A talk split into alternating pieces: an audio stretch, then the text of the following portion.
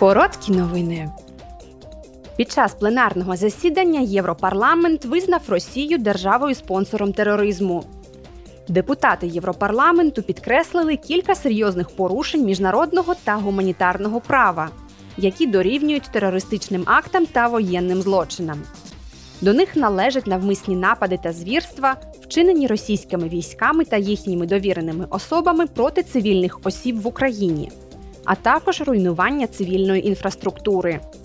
Євродепутати закликали Єврокомісію та країни ЄС до подальшої ізоляції Росії та ухвалення дев'ятого пакету санкцій проти Москви.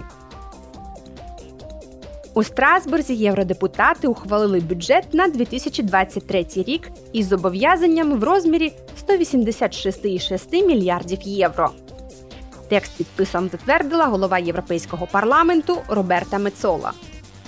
В угоді з країнами ЄС парламент отримав понад 1 мільярд євро на фінансування своїх пріоритетних напрямів на додаток до того, що спочатку пропонувала комісія. Євродепутати збільшили фінансування програм і політики, що вважаються життєво важливими для подолання наслідків війни в Україні та енергетичної кризи. Фінансування також було збільшено для програм і політики, що сприяють відновленню після пандемії та зміцнюють зелений і цифровий перехід.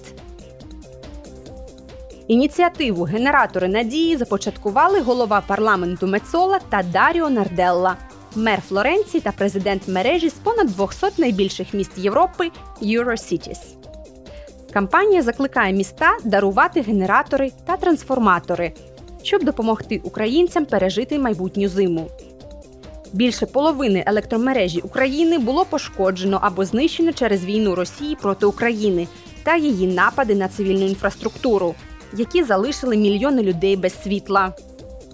Під час прес-конференції, на якій було оголошено про кампанію, голова Європарламенту Мецола сказала: This Parliament and the European Union have shown remarkable Європейський парламент і Європейський Союз продемонстрували надзвичайну солідарність з Україною на гуманітарному, військовому та фінансовому фронті. Але зараз ми маємо забезпечити, що знайдемо необхідні ресурси, щоб отримати і реалізувати також необхідну для них практичну підтримку задля того, щоб пережити зиму.